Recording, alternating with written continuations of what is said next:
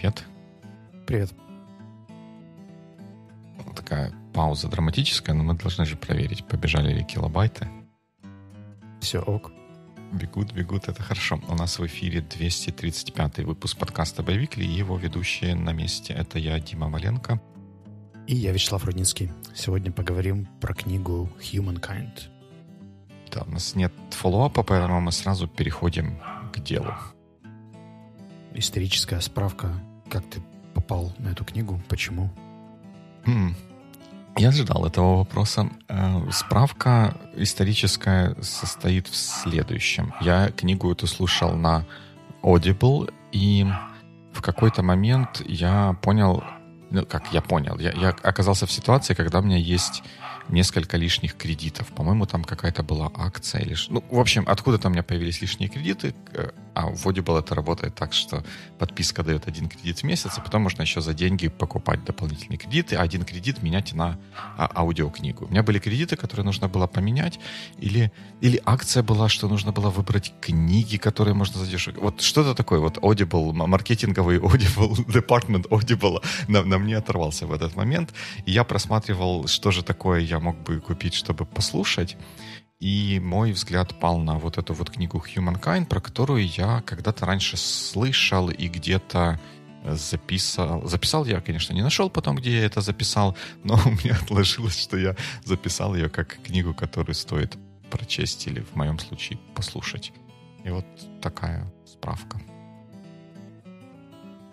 Для тех, кто не знает, о чем мы говорим, мы говорим о книге Рутгера Брэгмана. Если не ошибаюсь, он из Голландии и примерно нашего возрастного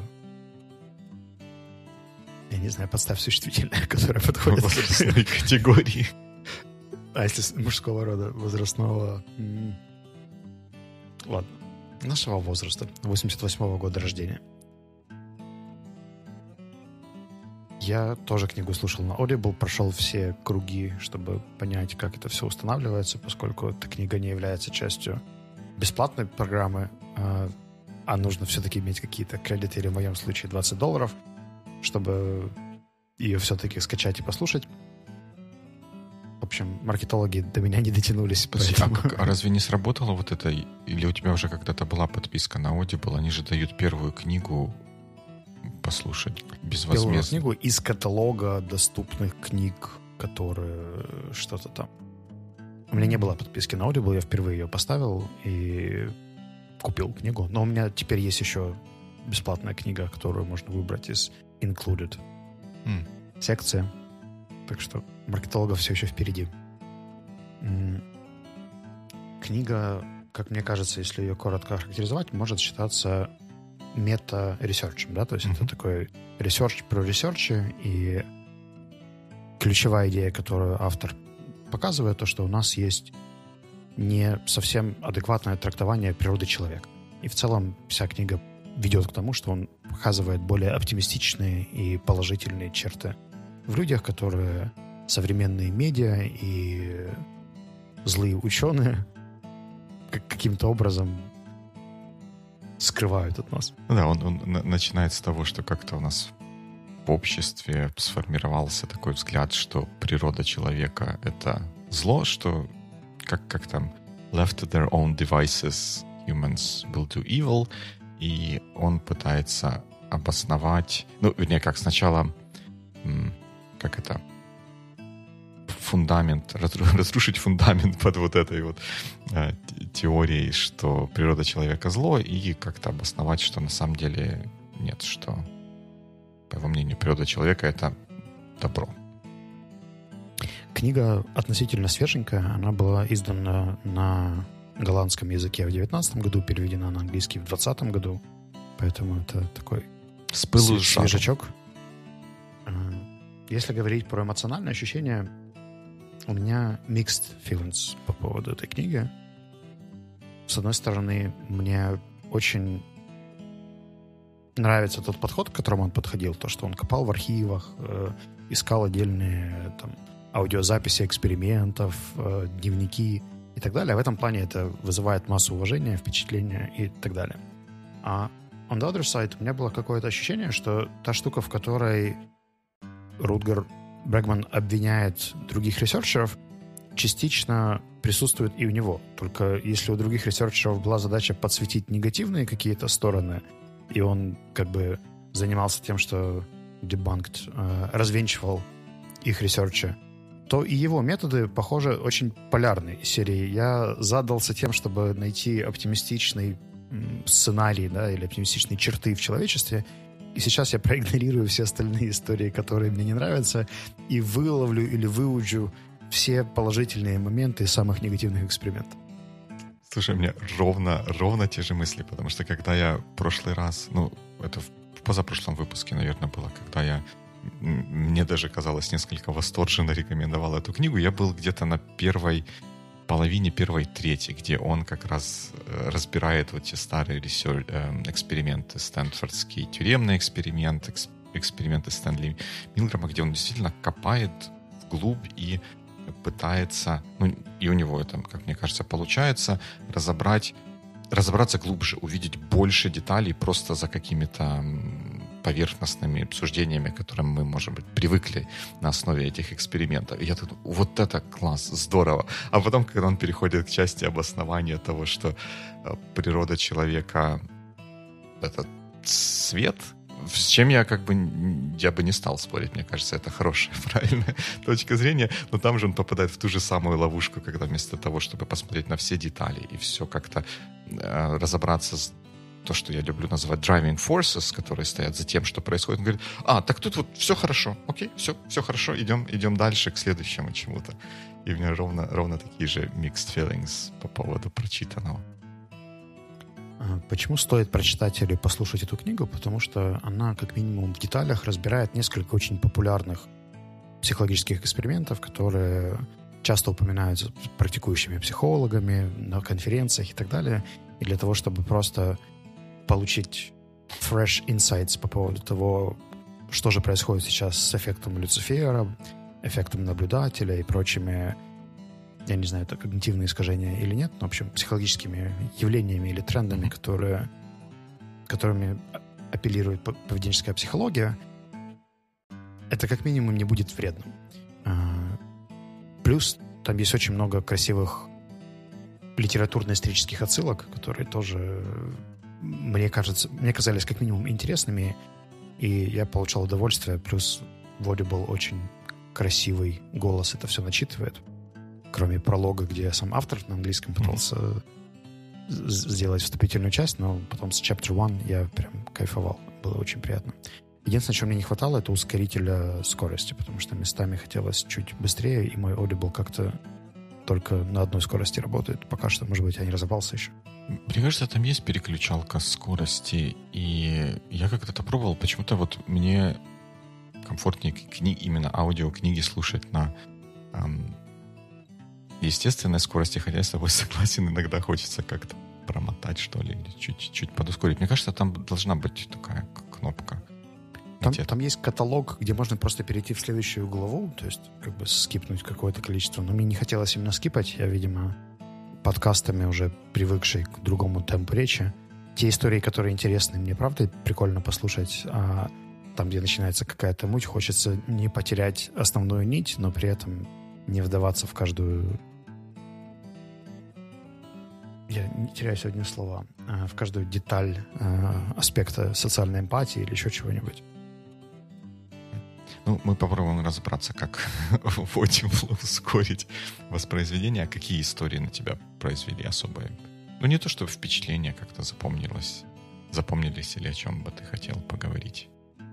Для меня было открытие.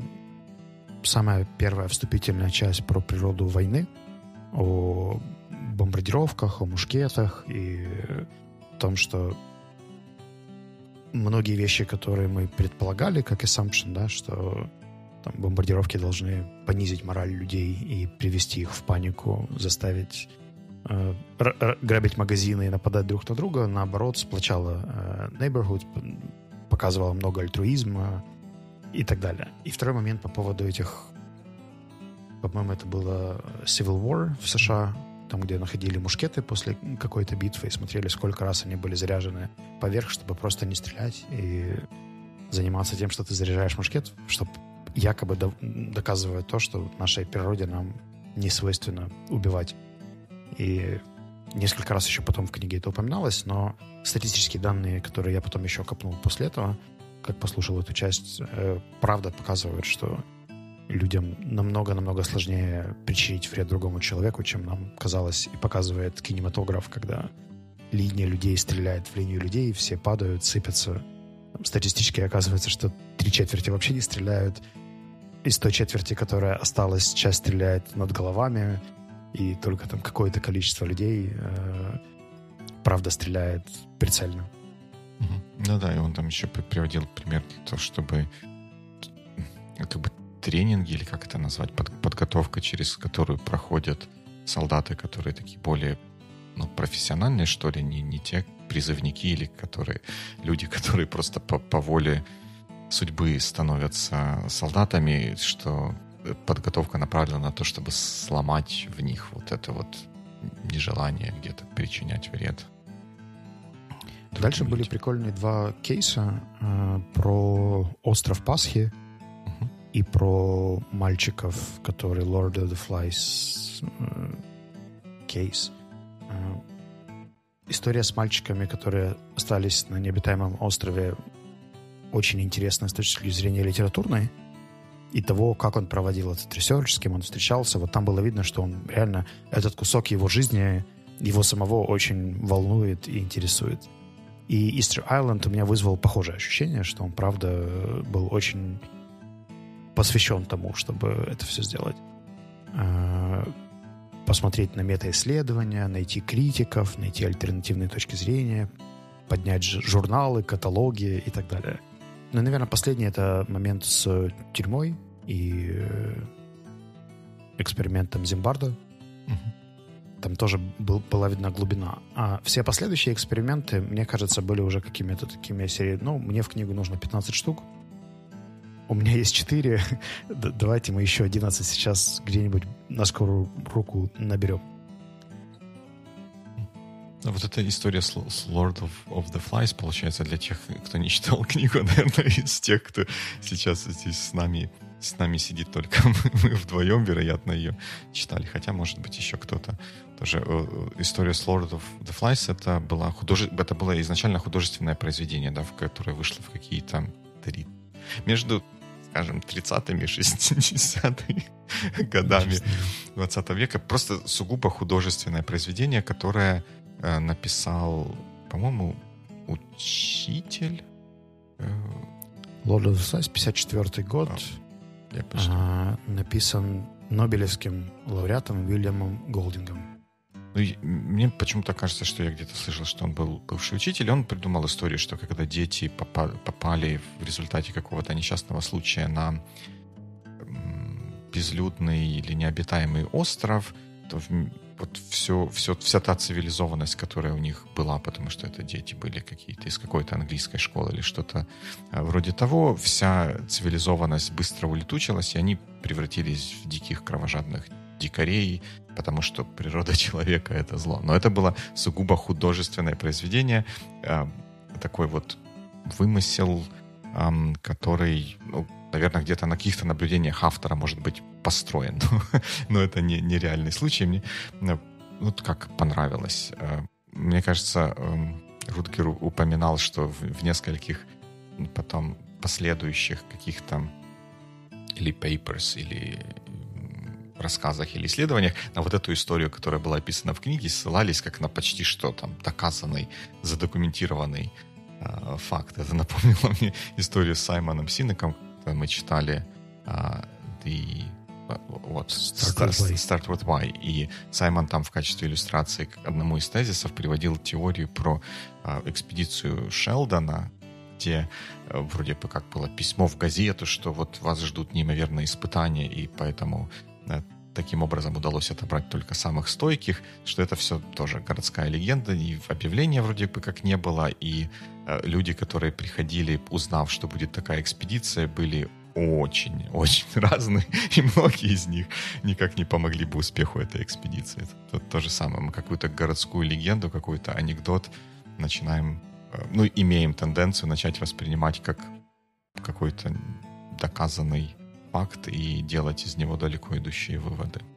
И буквально в первой части книги Humankind э, автор копает глубже. Он пытается найти, были ли такие прецеденты, находит реальную историю с такими же детьми, которые в похожем контексте попали на остров. И оказывается, что по словам очевидцев, капитана, а потом и самих детей, которые были спасены, они, наоборот, проявляли очень много взаимовыручки, создали неплохое сообщество и в целом благополучно жили вместе. И после этого начинается длинная аргументация о том, почему нам иногда проще подсвечивать какие-то негативные стороны. И здесь я почувствовал немного обиды у автора о том, что непопулярно быть оптимистичным про природу, и ты будешь встречаться с критикой. Хотя, по сути, он написал целую книгу, которая популярна и продается на Амазоне. Поэтому такое.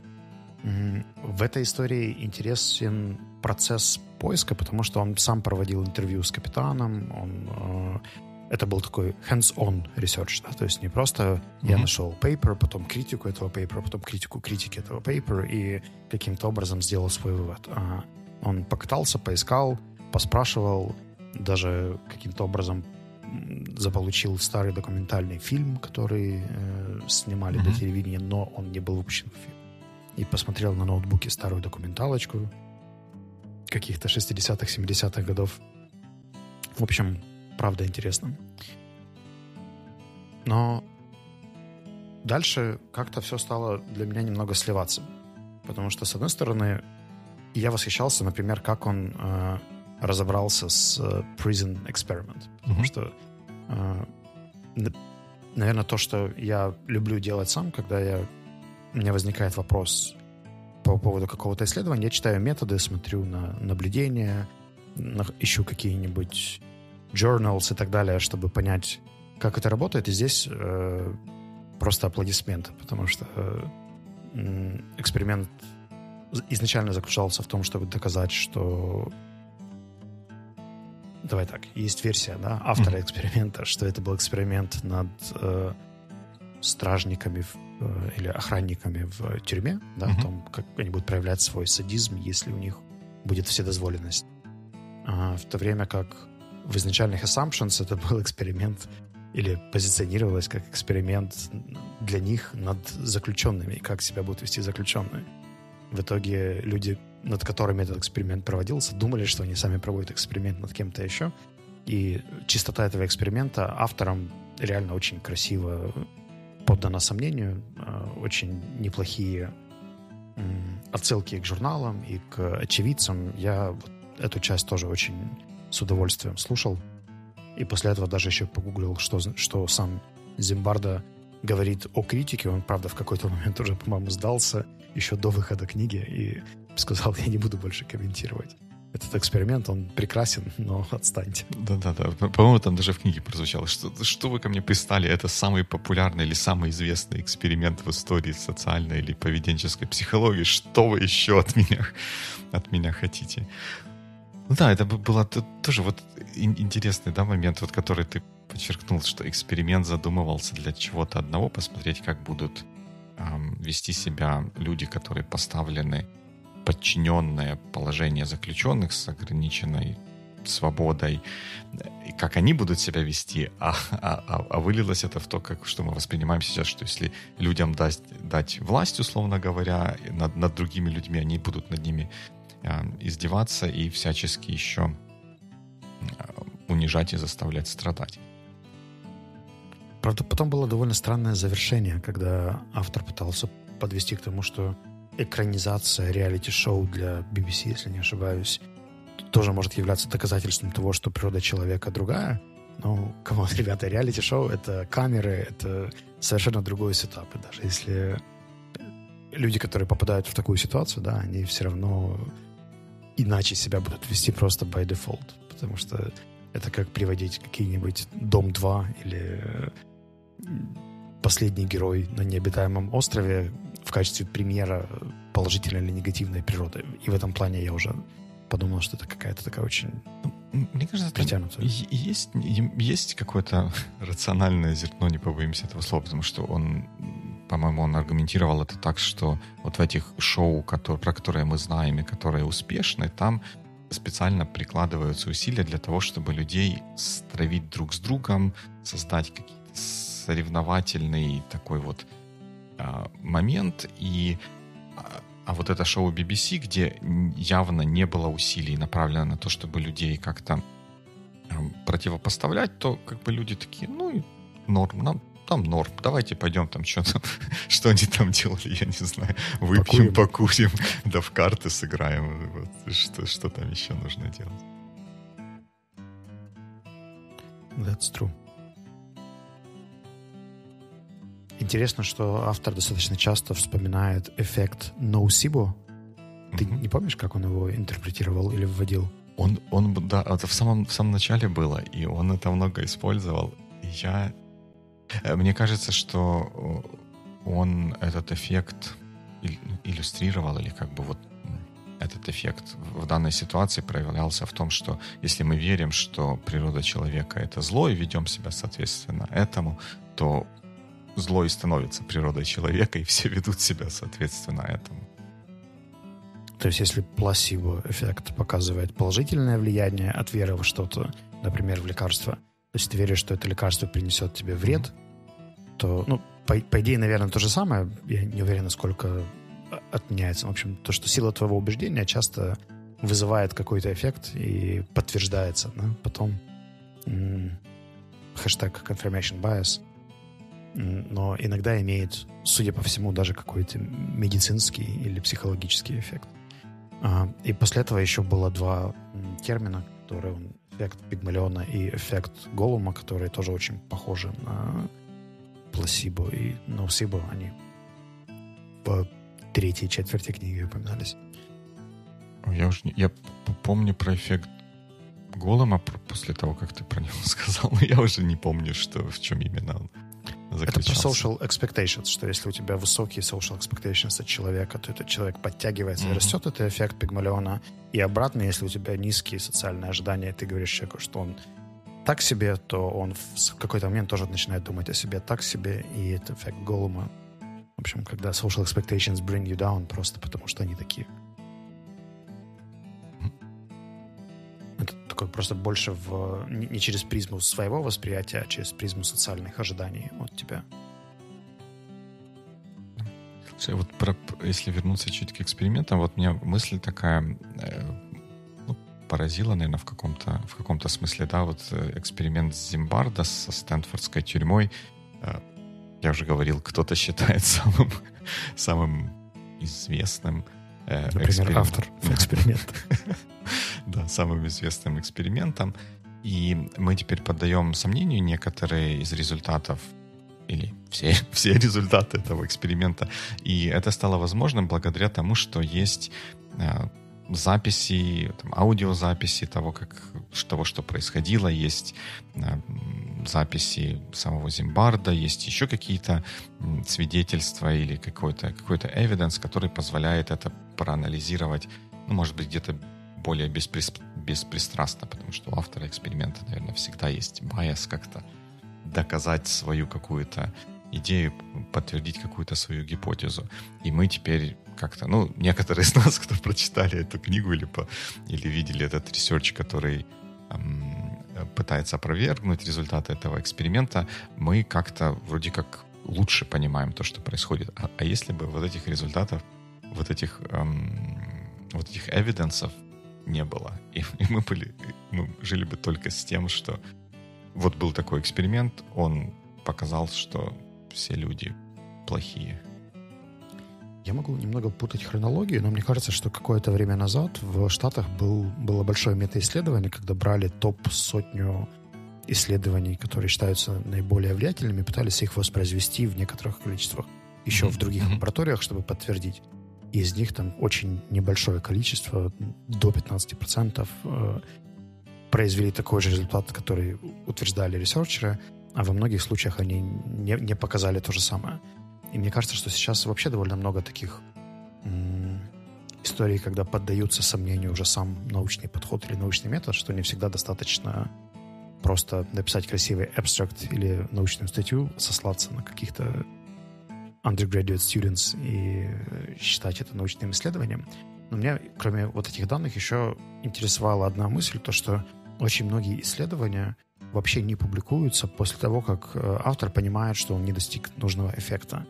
И мне кажется, что это тоже большая трата данных, потому что эксперимент, который показывает недостижение чего-то, это ценные данные, потому что, например, люди, которые пытались воспроизвести тот же тюремный эксперимент, но зафейлили и не опубликовали это, потому что они якобы зафейлили свои собственные assumptions, могло бы быть неплохим доказательным потом полем для того, чтобы опровергнуть оригинальный эксперимент, потому что но я так понимаю, что эти штуки не очень популярны у самих публицистов, то есть кто, кто захочет в журнал себе публиковать историю, которая не говорит о том, что вот украинцы на самом деле предки древних египтян э, и фараонов. А мы попробовали доказать, что лучше не скроллить Facebook в понедельник и не смогли. Окей, классно. Но мне кажется, что если бы эти данные тоже где-то собирались, это было бы весьма valuable. Да, я, я согласен с тобой. Но тут я, я встану чуть так вот на, на защиту. Ты, ты не нападал на это, но мне кажется, в, в глазах других э, надо встать чуть на защиту научного метода. Вот научный метод, он в том-то и состоит, что даже если у нас есть какое-то исследование, оно было опубликовано, и оно кажется верным, то мы потом можем это проверить и в случае несоответствия каких-то данных это опровергнуть и от, от, отойти на шаг назад в нашем понимании действительности или Вселенной и попробовать сделать шаг в каком-то каком-то другом направлении. И опубликованное научное исследование — это не end all be all, это один из просто шаг, шаг в процессе познания. Я, я скорее о том, что больше всего пиар-активности происходит вокруг экспериментов, там, где люди достигают своих целей. Будь то цель доказать эффект, uh-huh. либо доказать отсутствие этого эффекта, но когда ты попадаешь в свой assumption, ты уделяешь этому массу внимания, публикуешь это в большом количестве журналов, делаешь об этом TED-Talk, записываешь об этом аудиокнигу, uh-huh. потом печатаешь бумажную версию этой книги и так далее. А в ситуации, когда ты не достигаешь своих же assumptions, то эта штука часто сливается или нигде не документируется вообще. И мне интересно, сколько исследований быстрее бы подали сомнению, если бы попытки с ними что-то сделать или взять их же предположения в э, основу других экспериментов, и эти предположения не срабатывают, угу.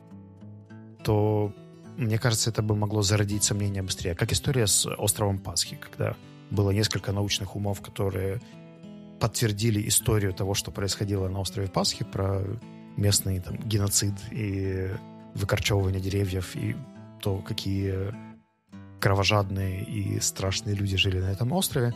И многие не возвращались к этой истории, потому что у этого был научный авторитет.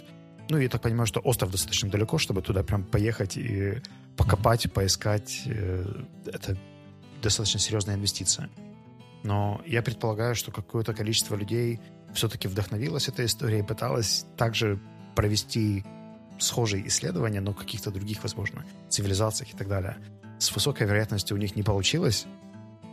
И они такие, ну, что ж, не будем об этом никому рассказывать, пойдем делать следующий research. И вот эта штука мне интересна. Потому что мне кажется, что не доказанная гипотеза, она как раз доказывает обратное, и это все равно является хорошим хорошими данными, полезными. Да, я, я, я тоже, и мне, мне кажется, я где-то где читал об этом, что ну, многие научном сообществе задумываются об э, эффекте, который на направление и развитие науки имеет, ну, ну не хочется сказать бюрократический механизм, но где-то бюрократический академический механизм. Для того, чтобы там строилась карьера ученого, ему нужно публиковаться в журналах статьи для журналов, особенно тех, которые важны в данном контексте, отбирают какие-то люди. Те люди, которые отбирают, у них есть какой-то байс, и те люди, которые потом молодые ученые, условно говоря, которые э, думают над темами исследования, они тему подбирают стратегически так, чтобы она потом могла быть опубликована, и это, кажется, не самый эффективный э, метод движения науки вперед. Ну, и мне кажется, что иногда сам вопрос, что мы попробуем зачелленджить популярные эксперименты, чтобы получить внимание, как вот эта история с uh, Bypassers Effect, я не помню, как назывался кейс. Bystanders. Когда, uh, bystanders, да. Мгм. Uh, когда девушку, на девушку напали возле ее дома, и это использовалось в таком количестве литературы, фильмов и так далее, что просто сложно сказать о том, как она звала на помощь. И никто не Многие соседи слышали, но никто не откликнулся. И вот здесь я уже... У меня начали зарождаться первые сомнения по поводу адекватности аргумента автора, потому что я понимаю, что это популярная история, и он пытается ее развенчать. Но, по сути, он находил оправдание, да, почему люди не откликнулись. Но во многом его же история показала, что да, не откликнулись. Да, там кто-то был гей, и поэтому не позвонил в полицию, потому что, ну, да, он был, он слышал, он не позвонил. Там, он слышал, он был антисемитом, не позвонил. Было какое-то количество людей, которое все равно было активно вовлечено в наблюдение и никак не помогли. Да, несмотря на то, что у них были там свои причины, и это не показывает супер чистоту эксперимента, но overall это также его и не развенчивает, поскольку это правда произошло. Произошло там, да, местами искаженно и медиа подсвечено очень односторонне, но факт остается фактом. И на этом исследовании я уже начал думать, что да, сейчас он, наверное, найдет какой-нибудь положительный пример, как э, люди, которые наблюдали, помогли, и все тут же станет на свои места. И вуаля, находится супергеройская история, где четыре человека разбивают кирпичом стекло автомобиля.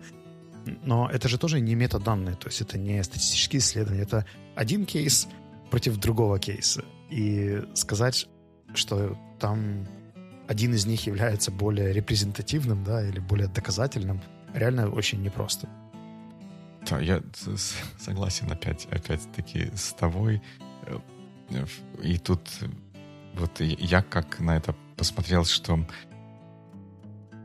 э, в самом, в самом начале книги он, разбирая вот эти старые эксперименты или там вот эти философские концепции, он говорит, что все не так просто. Мы не можем все свести к одному тому, что природа человека зло.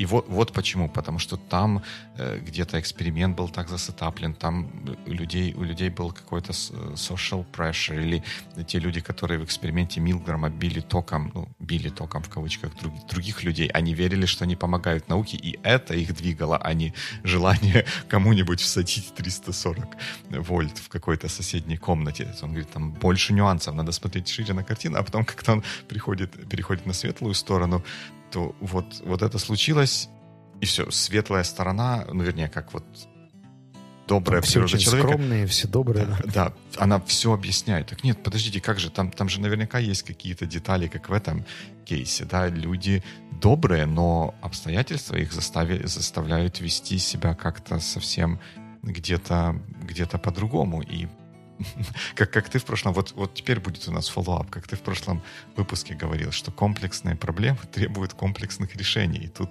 для того, чтобы исследовать сложную ситуацию, нужно строить, ну, наверное, чуть более сложную модель, чем просто добро и зло. Я могу предположить, что автор считает настолько несбалансированным э, медийное освещение природы человека, что очень много внимания уделяется негативной стороне, что якобы нужно сейчас подсветить вот эту максимально сильно и сделать туда спотлайт, да, такой, чтобы мы увидели эту часть. И в, целом люди, которые борются с дискриминацией уже в других аспектах, они прям так и говорят, что если вы видите, что где-то происходит радикальная формальная дискриминация, нужно сначала push to the extreme, то есть показать совершенно другую сторону и э, задекларировать, что это не так, а потом уже потихо- потихоньку-потихоньку выравнивать между этим всем баланс, чтобы мы в какой-то момент вообще перестали обращать внимание, что когда-то кто-то думал, что люди злые или что люди хорошие по природе. И мне кажется, что тот факт, что он в целом все создает через дихотомию и сравнивает э, труды Руссо и Гоббса между собой и говорит, что смотрите, вот есть два полюса, вот этот полюс э, очень подсвечен медиа и выгоден э, людям у власти, поэтому у него много поддержки, и он популярен, его часто цитируют, на него опираются. Вот Руссо прав, но его считают романтиком. А сейчас я вам расскажу, почему он прав.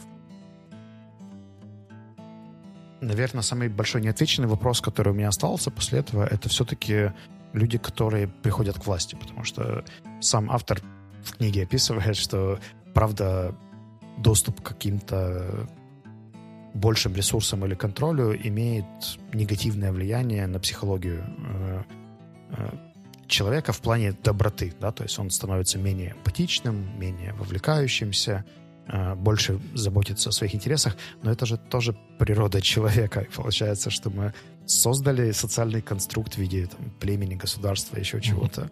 Мы создали власть как таковую, власть на нас так влияет. И это тоже кусочек нашей природы, которая вот так взаимодействует. И как ты говорил правильно о том, как я правильно говорил, что комплексное решение требует комплексных каких-то подходов. Я, э, тут э, Shameless plug это если бы я что-то свое, наверное, плагил было. Тут просто плаг. У Грея есть эм, такое хорошее видео, которое называется The Rules for Rulers, которое смотрит как раз немного с такой рациональной точки зрения на то, как, работают механизмы власти и отчасти почему те, кто там находятся, возможно, ведут себя таким образом, каким они э, себя ведут. Ты бы кому-нибудь эту книгу рекомендовал? Да. Кому и почему?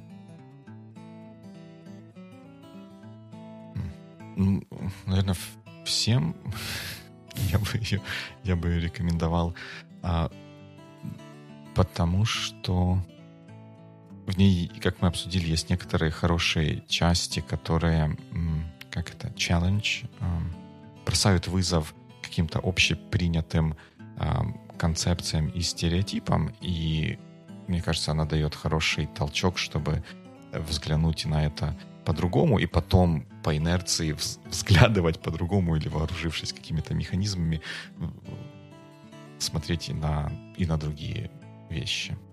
Ну и в целом мне ну как-то чуть-чуть более симпатизирует эм, такая точка зрения. Это, это не, научно, не научно обоснованное утверждение, что все-таки люди, э, людям выгоднее быть э, добрыми по отношению друг к другу. Ну, в целом, в, in, the, in the big scheme of things for society, это лучше, если люди м, кооперируются, работают сообща и там, чуть где-то больше доверяют друг другу. И то, что эта книга пытается эту точку зрения обосновать, может быть, где-то коряво, тут с этим не поспоришь, но вот она мне этим симпатична. Знаешь, я бы здесь, наверное, больше опирался тогда на каких-то древних философов, поскольку это там условно идея того же Аристотеля, да, о том, что люди в целом рациональны или имеют потенциал рациональности и социальны, поэтому их миссия в жизни — это использовать свою рациональность для принесения социального блага и создания чего-то, что будет value для мира. А, а если говорить про эту книгу, я бы ее тоже советовал, но, наверное, менее узкой э, группе людей. Я бы скорее фокусировался на тех, кому интересно критическое мышление как дисциплина. И мое предложение было бы следующим. Прочитайте, пожалуйста, первые две-три главы, посмотрите, какие методы использует автор в том, чтобы развенчать какие-то мифы. И последние главы попробуйте использовать его же методы, чтобы посмотреть, как он аргументирует свою позицию или свою точку зрения. И если у вас сойдется, то есть там очень много интересных инструментов, которые, до которых мы обычно не доходим. То, как он искал мнение очевидцев, искал журналы, э, искал архивы, в которых... То есть многие даже не знают, что есть архивы, где можно найти аудиозаписи или какие-то интервью и так далее, что это в целом more or less доступно, или если недоступно, то хотя бы можно понять, что оно существует. Мне кажется, что в мире, где мы сейчас очень много принимаем на веру, хорошее критическое мышление и сомнение, которое он показывает на первых этапах, развенчивая какие-то истории, это положительный пример да, того, как можно не попасться в э, какие-то манипулятивные или упрощающие паттерны, которые там очень узко доказывают одну какую-то правильную историю — и забывают о том, что может быть несколько точек зрения здесь. Поэтому для critical thinkers или тех, кто хочет стать critical thinker, первые главы точно must read, а вторые как раз через призму того, что вы выучили в первых. Про проверить э, освоенные или усвоенные материалы и инструменты. Да. плюс один. В общем, я признателен тебе за рекомендацию. Это точно было worth и денег, и времени, потому что я получил массу удовольствия и эстетического, просто от аудиокниги, и интеллектуального, и даже сейчас. Я не знаю, как ты умудряешься либо Вильштрасса, либо Саймона Синака упомянуть с э, такой пугающей регулярностью, но во всех остальных аспектах я очень вдохновлен нашей беседой. Здорово. Нам тогда остается выбрать следующую тему, с чем у нас есть некоторые сложности, как я понимаю. Да, есть, есть такое дело. Следующая тема. Так, давай мы здесь сделаем кат, а потом подставим правильные варианты. Right. А тогда мы давай сделаем вообще по- по-другому. Мы тогда сейчас уйдем в офлайн думать о том, какая будет следующая тема, и добавим ссылку на boyweeklycast.com эм, на страницу, где будет об этой теме рассказано ноутс к этому выпуску. А вообще всем рекомендуем проходить на boyweeklycast.com slash topics и предлагать свои темы, которые мы могли бы обсудить вместе с вами. Если что, темы также можно оставить в нашем телеграм-чатике. Да. И на нашей Facebook э, странице, по-моему, у нас Facebook страница, да. Это можно сделать и там. И тогда за сим получается Good Week. Good week.